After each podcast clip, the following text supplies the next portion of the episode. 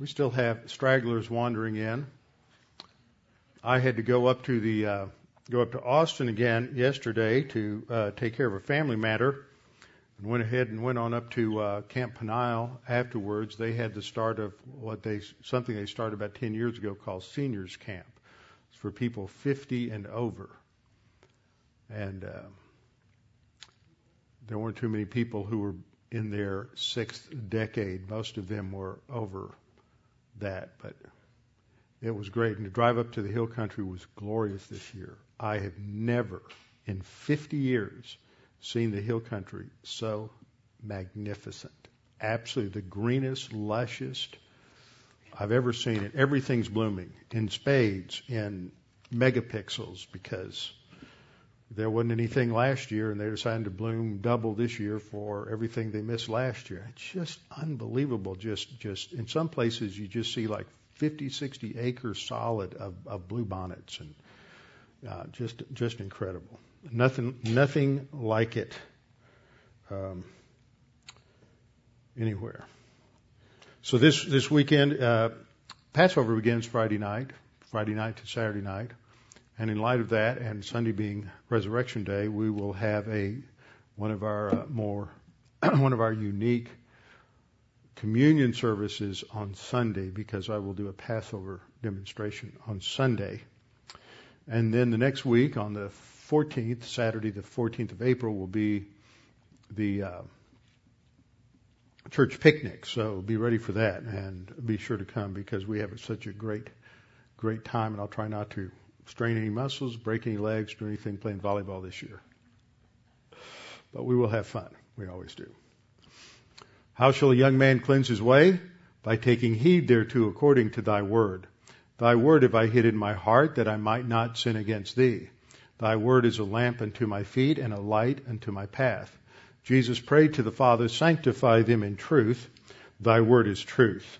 For the grass withers and the flower fades, but the word of our God shall stand forever. Before we get started, we'll have a few moments of silent prayer to give you the opportunity to make sure that you're in fellowship and ready to, to study the word, and then I will open in prayer. Let's pray.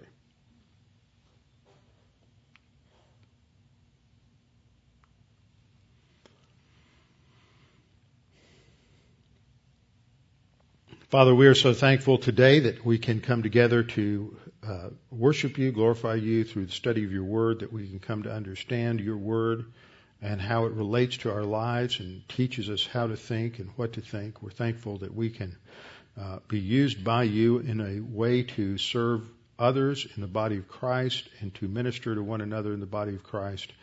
And we're thankful of all things that we have your word, which is that which sanctifies us. Father, as we study your word this evening, help us to understand it and to apply it to our lives. We pray this in Christ's name. Amen. We are in Acts chapter 6. Acts chapter 6, and I'm going back to verse 11 of Acts, uh, Acts 6, which is the beginning of the uh, charges that are brought against Stephen. Remember, Stephen was one of those chosen, uh, one of the seven chosen to serve in the early Jerusalem church. Now remember at this stage you, the church is exclusively or almost exclusively Jewish. There is among the seven that are listed here, though they have Greek names, they're all Jewish except for uh, one, uh, Nicholas, who is a proselyte from Antioch. So he's uh, Gentile, but he has he was a proselyte to uh, Judaism in a synagogue in Antioch, and then he accepted Jesus as uh, as Messiah. And so that that's the seven. Now the focal point coming out of that episode is going to shift to two two of the key individuals that were chosen. First Stephen, and then Philip. And Stephen is never, in fact, neither one of them are ever portrayed as those who were involved in this administration of the uh, funds for the support of the widows. I don't know if that was because they they really didn't have a direct role, or maybe this was a role of these men overseeing those who actually carried out the work. But the focus is really on the fact that they both had a ministry of the word, and they're as apostolic uh, as, as apostolic appointees, they're appointed by the apostles to help uh, them. They are an extension of the apostolic ministry, and as such, their position, their authority was validated by these miracles that they performed, and that they were noted for uh, uh, signs and wonders. And as a result of their ministry and the ministry of the apostles in uh, Jerusalem, which is still a Jerusalem based church, a great many, we're told in verse 7, a great many of the priests were obedient to the faith. Now, this has got to really begin to irritate this, the Sadducees. Most of the priests came uh, or were associated with the Sadducee party, and the Sadducee party tended to dominate the Sanhedrin and it clearly had control of temple worship and all of the funds that uh, were all the profit that they made in and it wasn't a free market environment it was collusion and it was uh, in violation of the mosaic law as they were uh, overcharging in the uh, money exchange uh, as people came from other areas of the empire, they would have to change their money for shekels to pay the shekel, ta- uh, half shekel temple ta- tax. And so it was a corrupt uh, enterprise. But now you have a vast number of priests being saved. This is beginning to get very personal for the leadership of the Sanhedrin, especially Caiaphas, uh, Josephus Caiaphas, who was the high priest at this particular time. Incidentally, we have discovered the ossuary uh, about 10 years or more ago. The ossuary of of Caiaphas was discovered. It was clearly marked uh, as with with his name. An ossuary is a bone box. What they would do in the ancient world is they would have the the tomb, a cave, where they would uh, place the body, and then after a year, after decomposition, everything else was complete, they would go in and they would take the bones that were left and they would then put those into a bone box, uh, and which was a stone box with a lid on it, and they would seal it, and that was where they would place the remains of the of the body. And so we have discovered uh, the the bone box, the ossuary of Caiaphas, which validates his existence, and the fact that what the Bible says, at least as far as Caiaphas goes, as being the high priest at this time, uh, it is it, it is accurate. Uh, Stephen has a tremendous ministry that begins uh, to be described in verse 8, but it is irritating to a number of the uh, of the Jewish leaders in Jerusalem, specifically those who are part of what is called the synagogue of the freedmen. I said last time that there was a vast number of synagogues in Jerusalem, and one of those was comprised of Jews who were former slaves who were, now had their freedom, and uh, they were from various other parts of the empire, and had they were Hellenistic Jews, and they had come back uh, into uh, come back to Jerusalem, and it could very well be that because uh, Stephen um, because of his name is a Greek name, he may not have been a, a uh, native Hebrew. He might have been a Hellenized Jew that also had come back. We just don't know, but uh, that would certainly explain, uh, could be an explanation for why this particular synagogue was so incensed and why they were disputing with Stephen, is because he may have been one of them. We just don't know, but he specifically is involved in uh, challenging them and going through the the uh, Hebrew scriptures to show what the Hebrew scriptures taught about the the coming Messiah, all of the various uh, prophecies, but they could not answer his arguments because uh, he was strengthened by uh, God the Holy Spirit, and so they just could not win the debates. They could not. Uh, convince him that he was wrong, and yet they were set in negative volition set against him. It didn't matter what he said. It's like so many people uh, that we run into. Don't confuse me with facts. My mind's made up. Just let me be comfortable in my ignorance, comfortable in my position because that's what I know. And don't make me think. Don't make me go out and look at evidence, study arguments, and think through any kind of situation in order to come to my own decision on what is true or what is false. And so, since they uh, had let their egos become involved in this debate, they were going to win it one way or the other, no matter what ethical breaches uh, were involved, no matter what uh, they had to do to break the uh, law of Moses.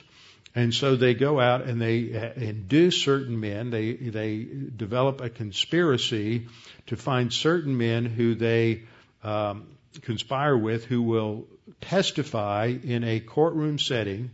Uh, notice they're they're seeking to get men to commit um, false witness, a violation of the of the tenth uh, commandment uh, to to commit false witness, and they are going to lie in court, and they're going to make certain claims. Now, it is these claims that are very interesting. Here's the charge. I've summarized it. They claim that that Stephen has committed blasphemy. That means he is overturning or hostile to uh, what God has said. And so the initial claim is stated in verse 11. We've heard him speak blasphemous words against Moses and God. So that's their starting point. Notice I listed God first. They list Moses first because they're more concerned about Moses and the traditions than they really are with God. So they're more concerned that he's violating uh, or speaking words against Moses and then God and then in verse 12, we're told they stirred up the people, the elders, and the scribes. So this is three different groups. They're rabble rousing among just the uh, the masses, the crowds that uh, uh, have come to Jerusalem, probably at a feast time. But they're they're they're uh, spreading lies and rumors among the people, and these these things happen all of the time. We see a lot of it today with the internet. There's a tremendous amount of gossip and slander that takes place on the uh, through email. And you see it especially with regard to political things. And you see it on both sides of the aisle. Uh, you see a lot of conservatives who, who, who anything that is said against the Democrats, they're willing to believe it and pass it on to other people, even if it's something that was proved false 10 years ago and was originally applied to some other individual. The same thing happens on the left side of the aisle, and you have a lot of liberals who pass around a lot of lies about conservatives. And this is just the road to perdition for both sides because you find that people are more concerned with just uh, finding something to support what they believe rather than seeking truth and they're willing to pass on any any kind of lie or rumor or gossip just because it puts their uh, uh, opponent in in a bad light. And that is that is wrong. We should make sure that before we say anything or pass anything along that we've checked it out and make sure that it is indeed uh, indeed true. So this is a, the uh, early form of the gossip game as they began to spread these these lies uh, about Stephen around. And as it would go through the people, we can just imagine how how it built and built.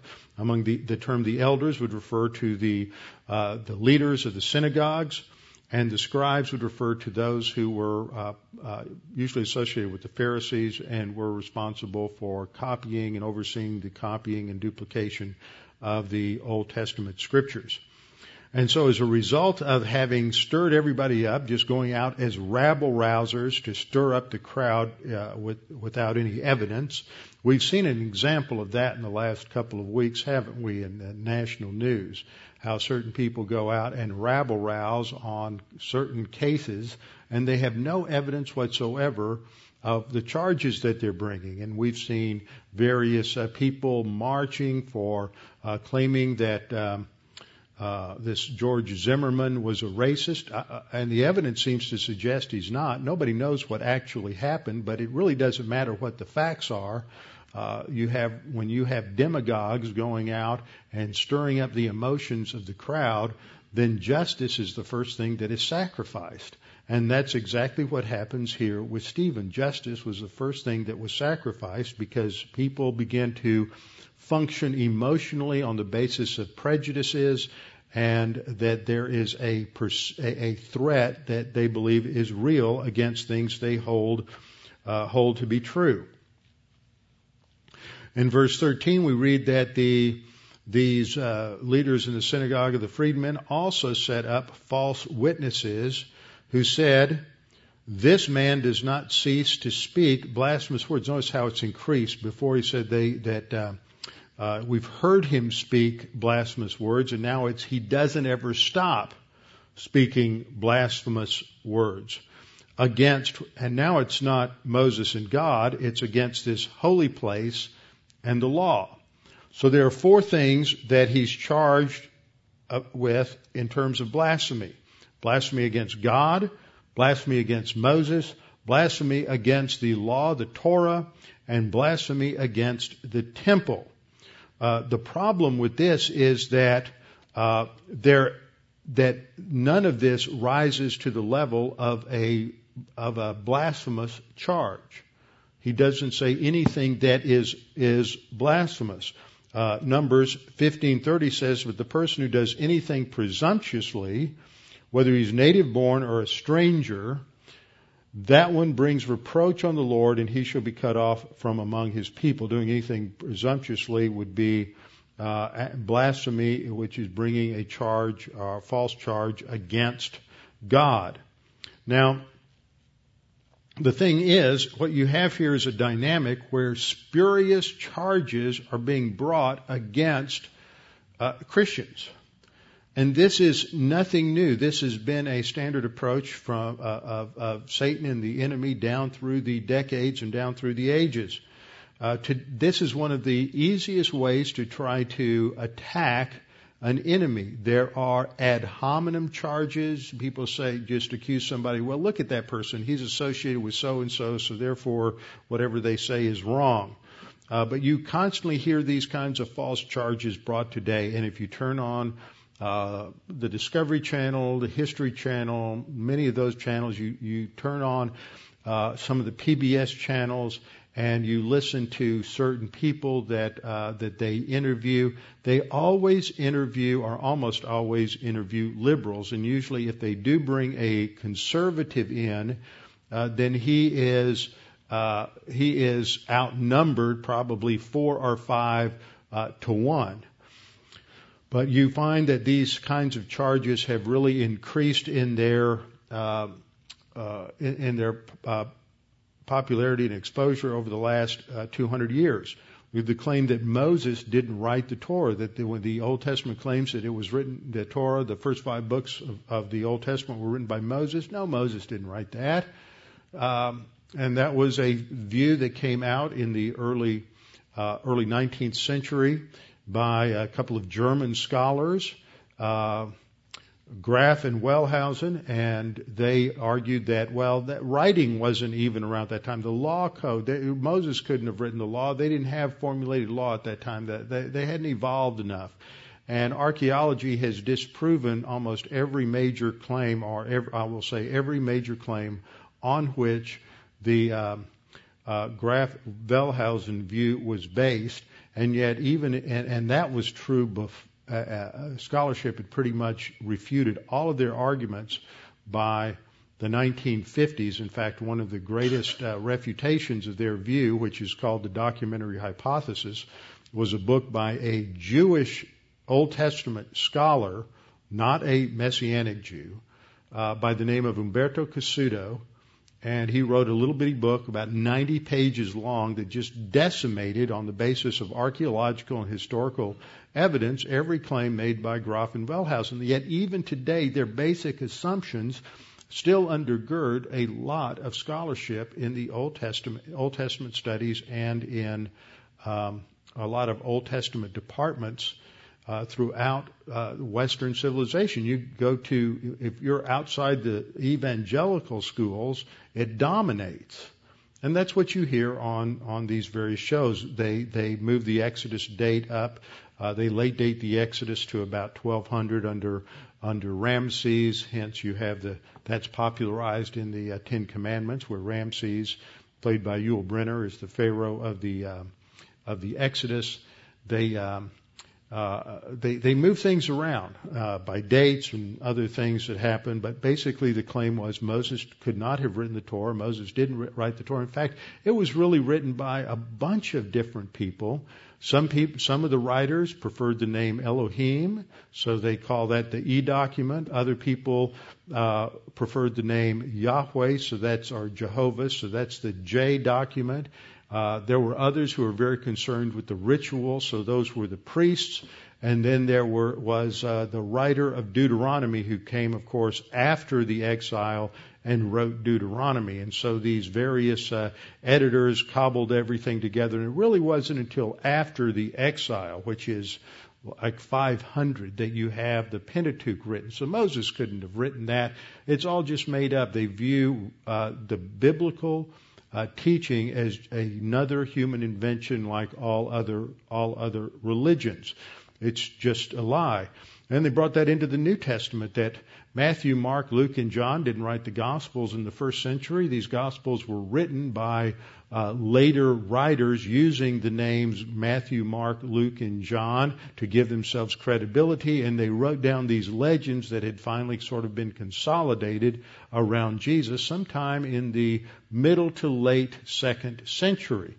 And, uh, and that's been pretty much proven false by archaeological evidence and the discovery of uh, numerous quotations in early church fathers, apostolic fathers. These are the ones that began at, uh, they were not scriptural writers, but they began in the late, uh, late first century. Men like Clement of Rome, uh, Polycarp, Papias in the early second century. These were, were men who quoted uh, from scripture uh, in their in their sermons, and we have some of their those sermons, and they quote from obviously uh, gospel texts and other New Testament epistles, which indicates that by the late first century, uh, the the New Testament, while it hadn't been collected as we have it, but these books were known and were being quoted by by others. In fact, there was a very liberal scholar by the name of John A. T. Robinson who's usually known for his death of God theology.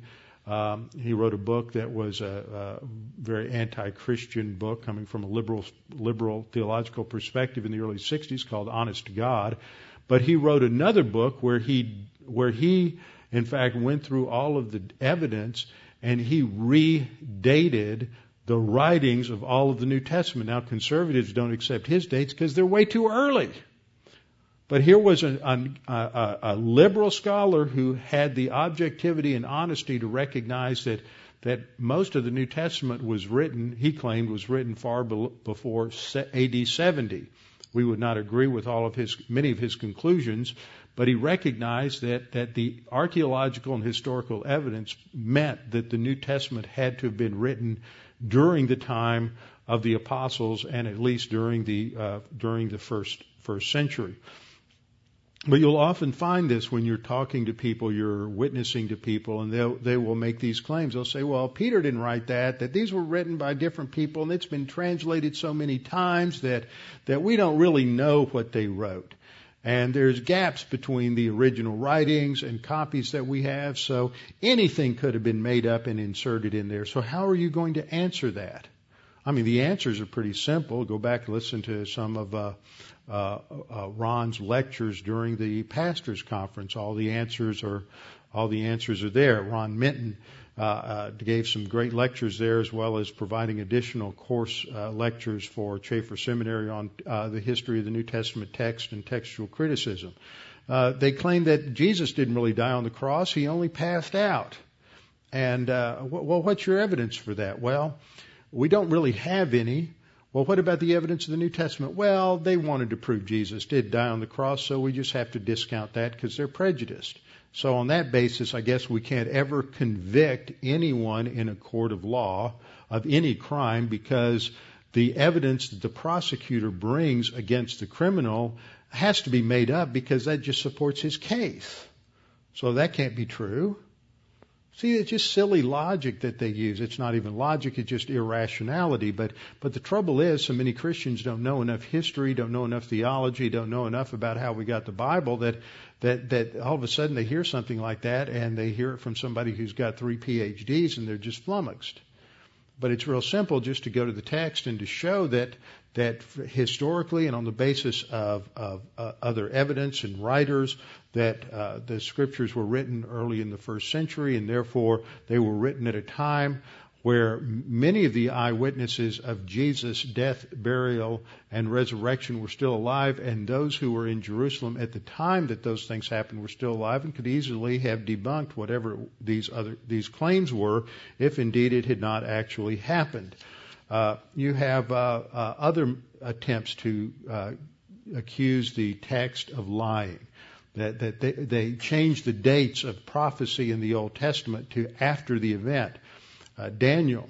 When I went through Daniel, we spent some time in the early part of Daniel talking about when Daniel was actually written and what the evidence is for when it was written. Because if Daniel is written as as uh, uh, traditional Jewish scholars and Christians have always said, sometime around uh, no, no later than 538 BC, because that's about the time that Daniel died, or 537, somewhere like that then much of what Daniel writes in Daniel 9, Daniel 11, Daniel 12 is, is prophecy. It's absolutely incredible that you have this level of detailed prophecy written a couple of hundred years before the event. But if you come along like the liberals do and say, you know, it really wasn't written then. It was written much later. It was written about 150 AD. Then it's written after the fact, and Daniel isn't prophecy, it's history. And then you have you, they do the same thing with Isaiah and Jeremiah to get away from uh, having to face the fact that there is supernatural revelation with genuine predictive prophecy. So the opponents always lie and they bring false accusations, but they make sure that those false accusations are buttressed by what appear to be uh, substantive arguments in order to uh, validate their case. And so those who are willing to be duped, those are willing to be deceived, those who are not willing to take the time to evaluate the evidence and think through the issues, uh, easily go along uh, with uh, those who are bringing false false charges. Now it's interesting as we look at this particular list that when we look at Stephen's response in chapter 7. I'm going to try to cover most of it tonight. We'll come back look at some detail issues next time, but I want to try to cover it as a whole tonight. Uh, that that Stephen does not give evidence of a man who is showing any disrespect at all for God or Moses, temple or Torah. He shows a tremendous amount of respect for God, and in his the, the way he lays out his argument, he shows and, and proves near the end that the leaders among the Jewish people have never honored God, and he cites evidence of their ongoing chronic idolatry and rejection of God and rejection of prophets. And this is substantiated from the Old Testament. This is was said many, many times by writers of the Hebrew Scriptures, uh, giving evidence and indictment against uh, the Jewish people for their rejection of God. And this is clearly the reason that the northern kingdom of Israel was uh, was destroyed by Assyria in 722, and the southern kingdom in 586, and the temple, the first temple destroyed, was because of idolatry. And and so this is just repeating and reaffirming the indictment of the Old Testament. Stephen isn't saying something new. This isn't an anti Semitic argument. He's not coming up all of a sudden with something new. He's just repeating what uh, the prophets of the Old Testament, Elisha, Remember our study of Elijah and Elisha and the, the uh, prevalence of idolatry and the fertility cult in the northern kingdom of Israel.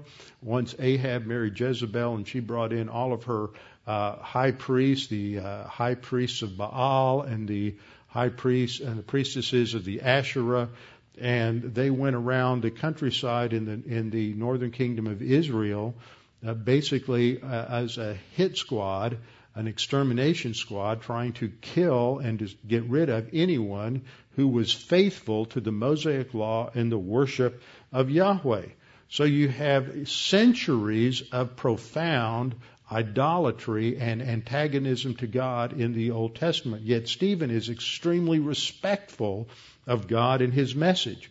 He's neither is he antagonistic to Moses, but he was going to point out that Moses was was a deliverer of Egypt, of, uh, of the Jews from slavery in uh, in Egypt, and that when Moses first came on the scene, he was rejected by the Jewish people as their deliverer, and they did not recognize him as the one God sent to deliver them. And it was only the second time that Moses came that they recognized him as the deliverer that God had sent.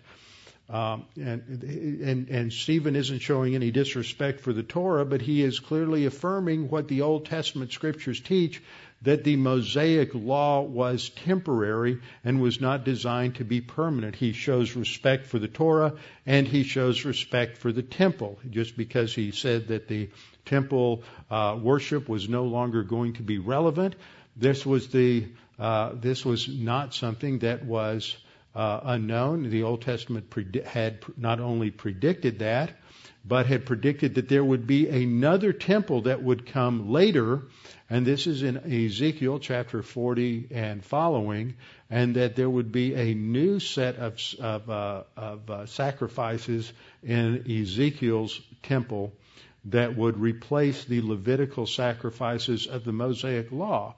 And so there's there's no basis at all for these charges. It's obvious from just reading through what what uh, what uh, Stephen says that there's no basis for any kind of charge of, of blasphemy. The problem is that they are, they have deified Torah and temple, so that they have in their uh, in, in a idolatrous manner they have rejected both the teaching of God and the teaching of Moses. And this is basically the argument that uh, Stephen is going to uh, bring against them. When Stephen comes uh, to the uh, comes to the forefront here, he is going to respond uh, to their their charge, but he's not going to respond in by simply presenting a defense of his, what he has said. He is going to turn it into an offensive maneuver, and he assaults them on the basis of uh, of their history. He completely turns it against them and presents a case against them. So it is an indictment of the Jewish leadership at this time and their failure to honor God and Moses and their failure to respect what the Old Testament taught about temple and Torah.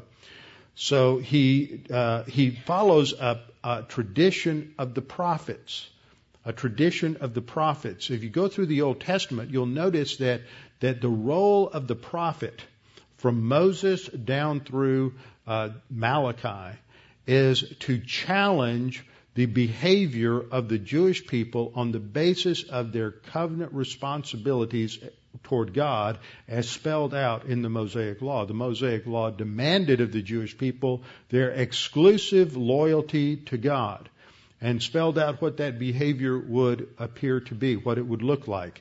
And when they violated that, when they were in rebellion against God, when they were idolatrous, when they failed to apply the law, then God would send a prophet as his representative who would bring a an indictment like a prosecutor would against a criminal. And so the prophet spoke for God, and there was a, a Hebrew word called uh, the word reeve, which had to do with this kind of a, a, an indictment against the people, and so that's used sometimes to describe this particular kind of lawsuit. And this is how how uh, uh, Stephen is is is uh, functioning. It is uh, the longest speech recorded in Acts, the longest sermon recorded in Acts, and it is the only sermon in Acts where there is no clear gospel presentation. The purpose for this message is not to present the gospel, but to present an indictment against the Jewish people. Now, it's important to understand the flow of what's been going on in Acts. In Acts, we're in a transition period in history from the Jews to the Gentiles, from the temple to the church. And what happens in Acts is that is that the, at the beginning, the focus is on Jews in Jerusalem, and the church is exclusively a Jewish church made up of Jewish believers up to this, this point. And uh, there is a, yet an offer, a grace offer to all of the Jewish people to turn and accept Jesus as the Messiah. This is the thrust of Peter's message in Acts 2, Peter's message in Acts 3. This is the focal point of the preaching of the uh, apostles and of the uh, seven uh, throughout this period, and yet there has been a continued rejection of this message. And so now there's going to be an indictment. God has extended grace to this uh, generation again, that the same generation that just two years earlier had crucified uh, Jesus, the Messiah, and now there is going to be another indictment from Stephen, and they're going to get uh, the same response from the leaders of the people. Now, I have uh, read this in different sources, several different sources, that there is an estimation that around 30%, 30 to 35% of the Jewish people at the time uh, of Jesus accepted, and the early first century accepted Jesus as the Messiah. That's a huge number. But it wasn't represented among the religious leadership, the Sadducees uh, and the Pharisees, and they were in a power struggle. In fact, uh, part of the issue that went on, I pointed this out in an earlier uh, earlier lesson, was you only had about, according to Josephus, only had about a, a 5,500 or so legitimate card carrying Pharisees. It's a small group. But uh, you had a, the, it was it was also according to Josephus the people were with the Pharisees, but the people were also paganized and Hellenized, and there was a lot of uh, uh, there, there was a lot of promiscuity. There was a lot of licentiousness. They weren't committed to a moral, ethical observance of um, of the Mosaic Law. Just think about this. Jesus, how many times in the Scripture does it talk about Jesus uh, being associated with uh, with tax collectors and prostitutes? Well, in a moral society, you don't have that many immoral people. They're not they're not obvious. How do you know they're prostitutes? Well, it must have been a set, a, a, set apart class. There must have been a lot of them. It must not have been socially condemned. And there's evidence from from uh, writers talking, in, Jewish writers talking in the second century, that the, the, the, that that adultery and fornication had had had reached enormous proportions, as well as uh, sodomy. Uh, it, it imitated Greco-Roman culture.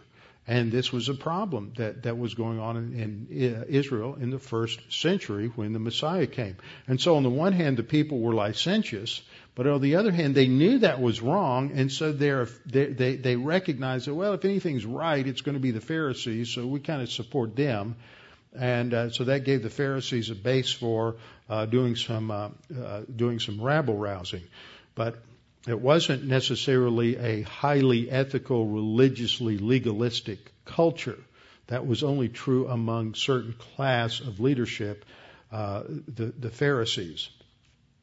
So we see that in this overview of Stephen's message, that as he sets things up, the first thing he does is he focuses on Abraham. Then he focuses on Joseph. Joseph's name is mentioned five times between verse 9 and verse 18. And then starting in verse 20, he begins to focus upon Moses, and he focuses on Moses from verse uh, 20 down through verse uh, 36, uh, 37, um, all the way down through, uh, actually all the way down through uh, 43, and then he begins to shift and talk about the tabernacle, which was done away with and replaced by the temple. So if the tabernacle was done away with and replaced by the temple, why can't God do away with the temple and do something else? That's his, that's his line of argumentation. So he shows great respect for, for Moses. He shows great respect for the law. And uh, he lays down a groundwork. This is the, the foundation for his argument goes to Abraham in verses 2 through 8. What does he say about Abraham? God called out Abraham as an act of divine love. What he is saying is the core foundation of, of, of Torah Judaism was that uh, was God's love and grace, is the foundation of God's relationship with the Jewish people. That their, the core value in their religion was God's love and grace. Well, where did Torah come in? Torah doesn't come in for 450 years. Circumcision was a sign of the of the what? Of the Abrahamic covenant. But Torah, the law, doesn't come in for 450 years. So that's a secondary idea. God has 450 years of dealing with the Jewish people, Abraham, Isaac, Jacob, Joseph, and the uh, and the patriarchs, long before there's ever uh, Torah, long before Moses. Moses comes along uh, at the same time as Torah. When does the temple come along? The temple doesn't come along until about 970 BC, not for another 500 years after Torah. So, so what what uh, Stephen is arguing here is the foundation of real biblical religion for the Jewish people is the love of God and the grace of God, not the law, not circumcision, not Moses, not the temple. They've idolized those aspects and created a false God out of those things, and that is what is going to end up uh, end up angering them.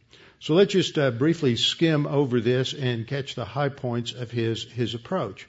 He talks about God appearing to Abraham, the God of glory, the glorious God appeared to our father Abraham when he was in Mesopotamia before he dwelt in Haran. So he's over in Ur the Chaldees and he's surrounded by pagans and God calls him and says, get out of your country from your relatives, go to a land that I'm going to show you.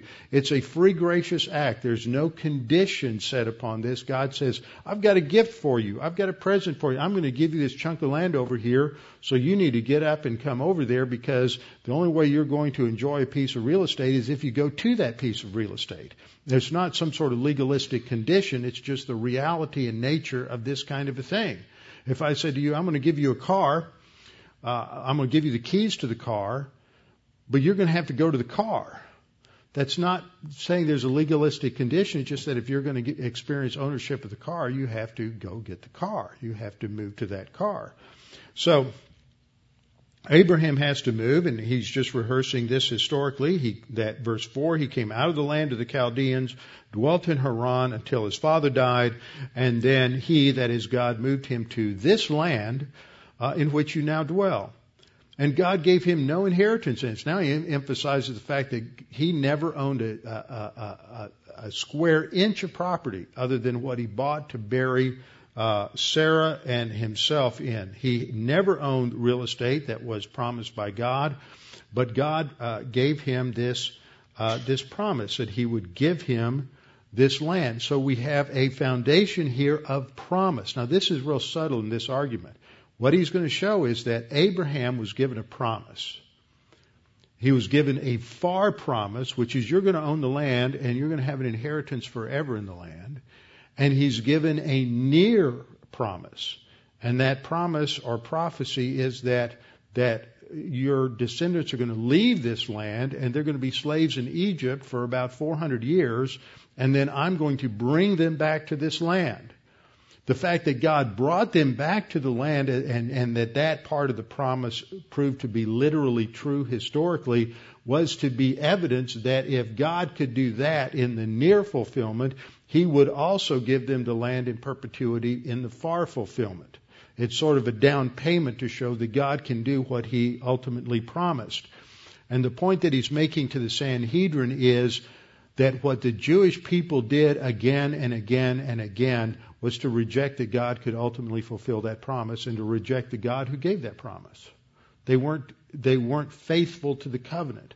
Now there was always a remnant that was, but for the most part, he's saying that they rejected Moses, they rejected they rejected Joseph, they rejected Moses, they rejected the promise, they they uh, uh, defiled the temple time and time again uh, by putting uh, idols in the temple, and that that they are all under under indictment. So he goes through uh, the circumstances with the promise to God and the promise that God would uh, give him this, this land, but in the short term, verse 6, that Abraham's descendants would dwell in a foreign land and they would bring them into bondage and oppress them 400 years. And, and then, and quoting from uh, Genesis uh, chapter um, 17, uh, or Genesis chapter 15 rather, God said, and the nation to whom they will be in bondage I will judge, and after that they shall come out and serve me uh, in this place. And so there was a, a clear prophecy there that God would uh, would provide uh, deliverance. And so then, as a sign of this, God gave him the covenant of circumcision. Circumcision is the sign of the covenant with, with Abraham. And as a result, he just summarizes the next part of Genesis. He says, Abraham gave birth to Isaac and circumcised him on the eighth day as a sign of that covenant. And Isaac begot Jacob, and Jacob begot the twelve patriarchs. Now that gets us up to Joseph. Now he's going to talk about two key individuals now. Abraham. Why did he talk about Abraham? Because Abraham, the call of Abraham shows the real core of Jewish religion. The grace of God and the love of God. So why is he bringing in Joseph and Moses? What do they have in common? Joseph and Moses are both deliverers that God sent to Israel. They both showed up twice. They show up initially, they're rejected by their by the rest of the Jews. The Jews reject these deliverers the first time and they accept them the second time. What's the pattern? Jesus shows up as the Messiah He's rejected the first time, but he will be accepted the second time. Fits the pattern. So uh, uh, Stephen now turns to Joseph and he says the patriarchs became envious of Joseph. See, this is a pattern, guys. It's in our DNA.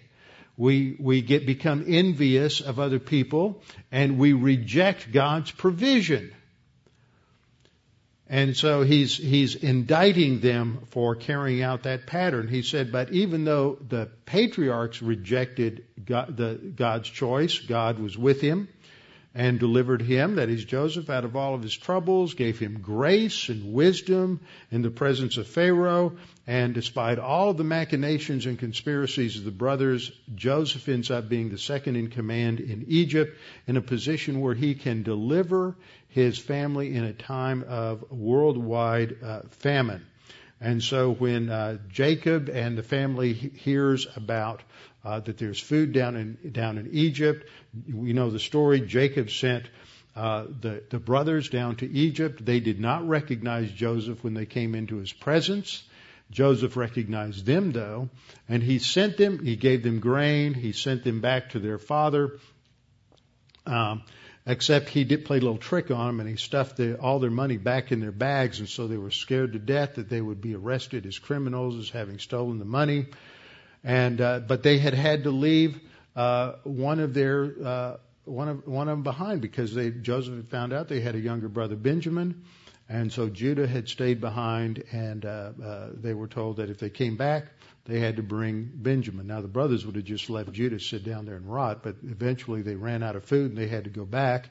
And when they went back this time, they recognized Joseph, and Joseph is the one who elevates them to a position of privilege uh, with, within the uh, empire. The Pharaoh, Pharaoh, does because they are Joseph's rel- relatives. Uh, but eventually, there develops a, a, a, um, Pharaoh who does not know Joseph. This is down in verse 18. Another king arose who did not know Joseph.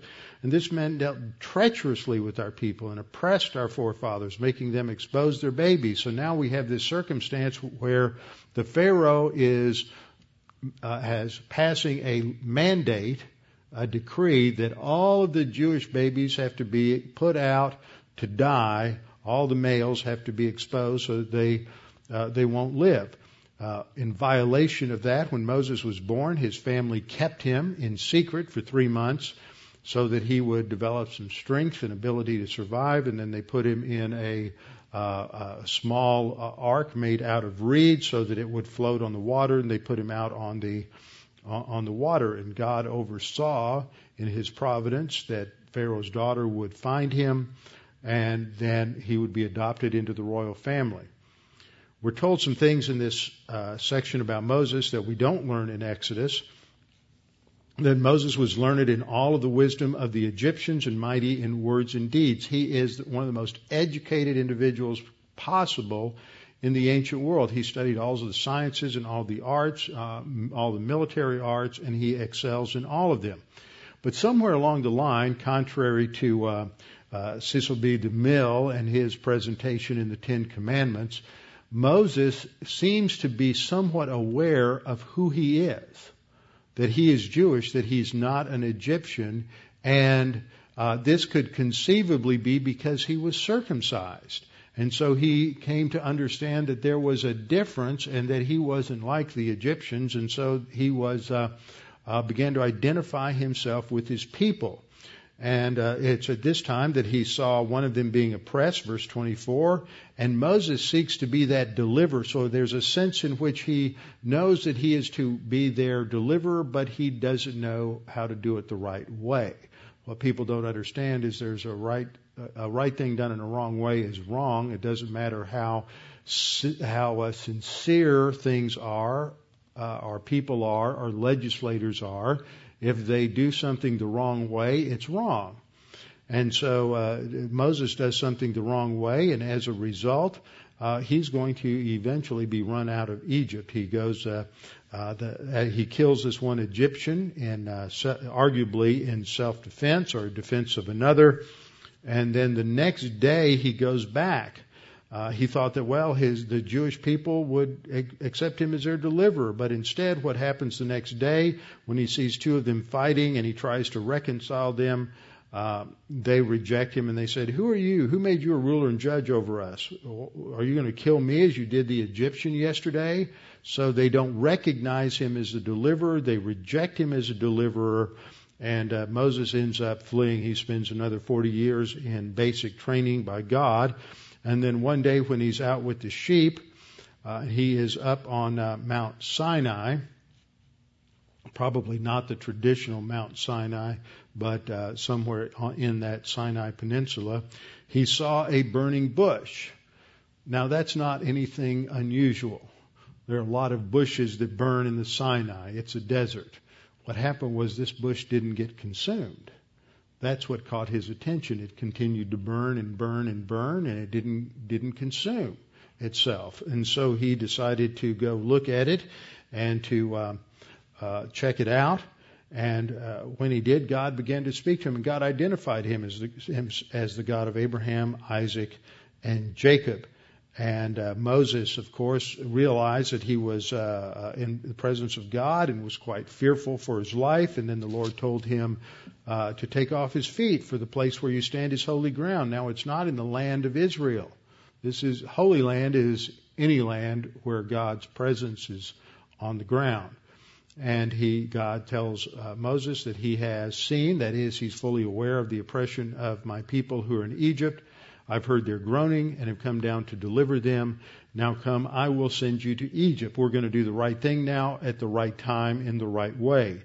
And so he uh, is going to send Moses. Of course, Moses said, "Well, they've already rejected me, so I'm not going to go back. Uh, I'm not going to go back for more rejection." And God said, "No, I will. Uh, I will make it clear to them that you are the one that I have chosen." Now then, then he skips, or Stephen skips ahead to the prophecy that Moses gives uh, in verse 37, which is a quote from Deuteronomy 18, 15, and 18, that the Lord will raise up a prophet like Moses.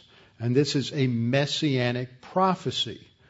And it looks forward to the fact that there will be a prophet like Moses who has this intimacy with God and that the people should listen to him. It's not just any prophet, this will be a unique prophet uh, that will uh, have a leadership role like Moses, but even greater. And so, uh, verse 38, Stephen says, This is he who was in the congregation of the wilderness with the angel who spoke to him on Mount Sinai, that is Moses, and says, uh, With our fathers, the one who received the living oracles to give to us, whom our fathers would not obey. So why are you accusing me of blasphemy and not obeying when you are the heirs of those in the wilderness who wouldn't obey Moses and wouldn't obey God? So you're just carrying on the family tradition of disobedience to God and rejecting his messengers. So he continues to raise the uh, indictment level against them. And he points out now the episode of idolatry that occurred while Moses was up on Mount Sinai receiving the law from God. They're so impatient and their their attention span on worshiping God is is about that long. And as soon as Moses is just is out of sight, just about, they start uh, becoming impatient and entice uh, Moses, uh, entice Aaron to make some idols for them to worship. Uh, God's destroyed or killed Moses; he hasn't come back, so make us uh, some gods so that we can worship them. And what's he pointing out here? He's pointing out that historically and throughout the Old Testament period, uh, the Jewish people rejected Torah. They rejected the mandate to worship God, and they uh, they are always were always antagonistic uh, to Mo, to Moses. And this is explained further in verse 42 and 43, which is a quotation uh, that comes from uh, the Old Testament and from um, and from Amos, in in uh, in this particular uh, in this particular section in Amos chapter five verses 25 uh, and 27. Amos uh, 5, 25 to 27, Amos wrote. Amos writes at the same time as Isaiah. This is about uh, 150 years or so before the first temple is destroyed, and Amos uh, indicts the uh, southern kingdom of Judah the same way that Isaiah did, and, he, and uh, Amos says, "Did you offer me?" As, this is God speaking through Amos. Did you offer me sacrifices and offerings in the wilderness forty years, O house of Israel? No, of course not. He, God says, You also carried Succoth, your king, and Chiun, your idol. So you had all this idolatry going on while you're wandering around in the wilderness for 40 years. The star of your gods, which you made for yourself. Therefore, I will send you into captivity beyond Damascus, says the Lord, whose name is the God of hosts. So there's this accusation here, verses 42 to 43, is a reminder that, that they have. Um, They've committed idolatry throughout their history. It is, was a chronic problem, and God is going to bring judgment uh, upon them. Jeremiah 32:35 is another indictment. They built the high places of Baal, which are in the valley of the son of Hinnom. Hinnom is a valley just to the south uh, uh, side of Jerusalem, which is where they, uh, uh, also known as Gehenna, uh, otherwise known as hell where the uh, where they burned the, the, the, their trash, but it was where they had the uh, the, they actually they had the idols to Moloch, and they would sacrifice their infants on the fires of Moloch's belly. Second Kings 23. Uh, 10 relates to the same circumstance of uh, human sacrifice to these idols. And so, again, there is this indictment. And then in, in, in the final stage of his argument, uh, Stephen goes through his the, the, the issue related to the temple. Now he starts with the tabernacle in verse 44 because the point that he is uh, the point that he is making is that uh, the temple, the tabernacle, was temporary, and it was eventually replaced by the temple. And the temple was designed to be temporary also because God doesn't dwell in houses made by human hands. Now, this isn't something new with Stephen. This is a quote from Solomon, who built the first temple. 1 Kings 8:27 and 2 Chronicles 6:16 both record this that uh, since God does not dwell in a house, that there eventually would be a time when uh, God would not be dwelling in a house. And so there is a quote here then from um, uh, First Chronicles uh, 22:7, Heaven is my throne, the earth is my footstool. What house will you build for me, says the Lord? Or what is the place of my rest? Has my hand not made all these things? In other words, I don't need a house. The universe is my uh, dwelling. And so again, Solomon is showing, I mean, uh, Stephen is showing great respect for the temple. He doesn't say anything negative about the temple. He just says it's not permanent. And the, then he drives the point home. He says, You stiff necked and uncircumcised in heart and ears. And we've studied that phraseology before, that that was used even by Moses to refer to not physical circumcision, but uh, mental circumcision. And it has to do with a failure in their thinking to submit uh, to the authority of God. A failure to submit to the authority of God is seen in in uh, passages such as uh, Leviticus 26:41. Uh, you always resist the Holy Spirit as your fathers did. So do you. You're just carrying on the family tradition. Uh, he says in verse 52, which of your fathers, did, which of the prophets did your fathers not persecute? They killed those who foretold the coming of the just one. This is a title, the righteous one, a title for Messiah.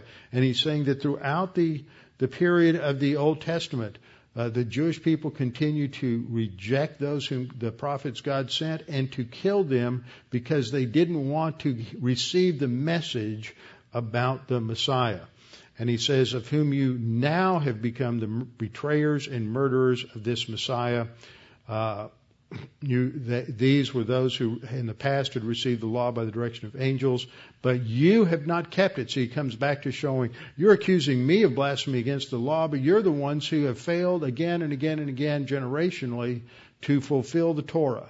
And so he has refuted their arguments, and so the re- reaction is that they become uh, cut to the heart, or just it's as if they're the imagery is that somebody just sliced them from head to the center of their torso uh, in, in, in, an attack, and so they began to gnash their teeth. They're just they're just overwhelmed. They, they, they, their their emotions are so strong; it's generating such a response in them that they're gnashing their teeth. But in contrast, he, full of the Holy Spirit, again a term for for maturity, uh, he being full of the Holy Spirit, gazed into heaven so the heavens open up. He sees the glory of God and Jesus standing at the right hand of the of God. Now he's the, he his positionally Jesus is seated, but he can stand to receive um, Stephen. Some people think this is a problem. I'm going to address some of the problems in this section next time. And Stephen says, "Look, I see." The heavens opened and the Son of Man standing at the right hand of God. Now, this term Son of Man is a term for the Messiah from Daniel chapter 7, and this just makes them even angrier. To hear this. They think this is all blasphemy. They cover their ears so they don't have to hear it, and they ran at, at him, and they take him, and the thing was they were to take, if they were going to stone somebody, they take him out to the precipice uh, used to be a cliff there at the edge of the of the of the temple, and they would throw him off at least a 12 foot cliff, and the hope was that that would kill the person. Uh, and if it didn't, then it wouldn't take long to kill them from stoning. So they had to throw him off a, a 12 foot cliff, a minimum 12 foot cliff. And so they would throw him off the cliff, and then they began to uh, throw rocks. And they have to pick up these rocks and throw them. It's hard to do it when you have robes on. So they would take their robes off and the individual who's watching them is first introduced to us here. His name is Saul, and he would probably representing uh, Gamaliel at these proceedings. And so we're first introduced to him. This is this foreshadows the transition into uh, what will come uh, later on. And uh, they stone Stephen as he calls upon God and says, "Lord Jesus." Uh, receive my spirit. He's addressing Jesus because that's who he sees standing at the right hand of the Father, his Savior. And then he, in, in imitating his Lord on the cross, says, Lord, do not charge him with this sin. And when he had said this, he fell asleep, a term for not soul sleep, but a euphemism uh, used in Scripture for the de- physical death of a of a believer. Now, what happens here is this begins to set up a transition. We're introduced to Saul. Uh, he becomes the chief persecutor of the church in chapter 8, then his conversion in, in chapter 9. But this, this, uh, this, this assault and execution of Stephen becomes the end of the first stage of, uh, uh of the uh, expansion of the church in the stage of their being in Jerusalem. And after this, there's going to be an expansion because now they have to leave Jerusalem. A huge persecution begins.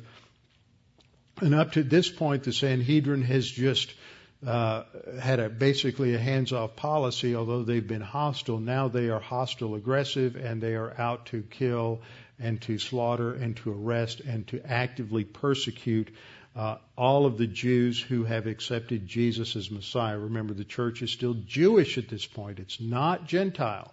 So they are uh, assaulting other Jews. It's a spiritual civil war against those who have accepted Jesus uh, as the Messiah.